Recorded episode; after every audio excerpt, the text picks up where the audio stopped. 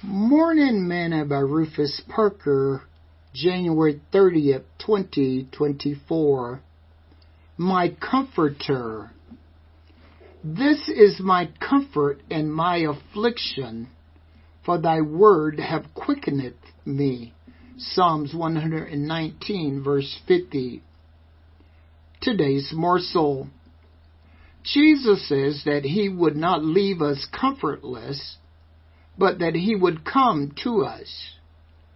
He said that when the Comforter is come, he will come and lead us and guide us into all truth.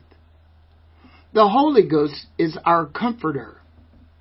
The psalmist says that this is my comfort in my affliction, the Word of God.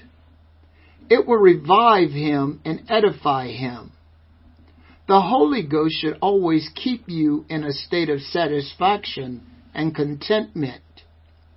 Even as Paul told Timothy, Wherefore I put thee in remembrance, that thou stir up the gift of, the, of God which is in thee by the putting on of my hands.